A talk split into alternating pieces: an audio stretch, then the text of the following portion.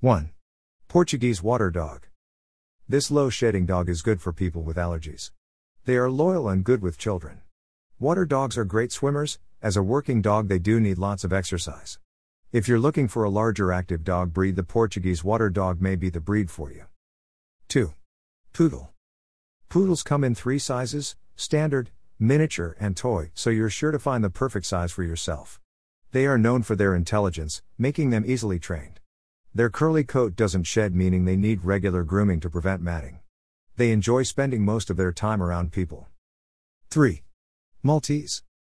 This small dog sports long silky hair that will grow to the floor if you let it. They are active indoor dogs, although they do enjoy regular walks. Daily grooming is a must for this low shedding breed. Their hair can be cut short in a puppy cut to make maintenance easier. 4. Basenji.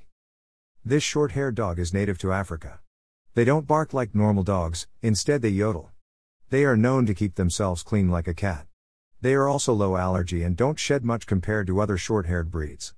If you're looking for low maintenance, allergy friendly dog, the Basenji might be for you. 5.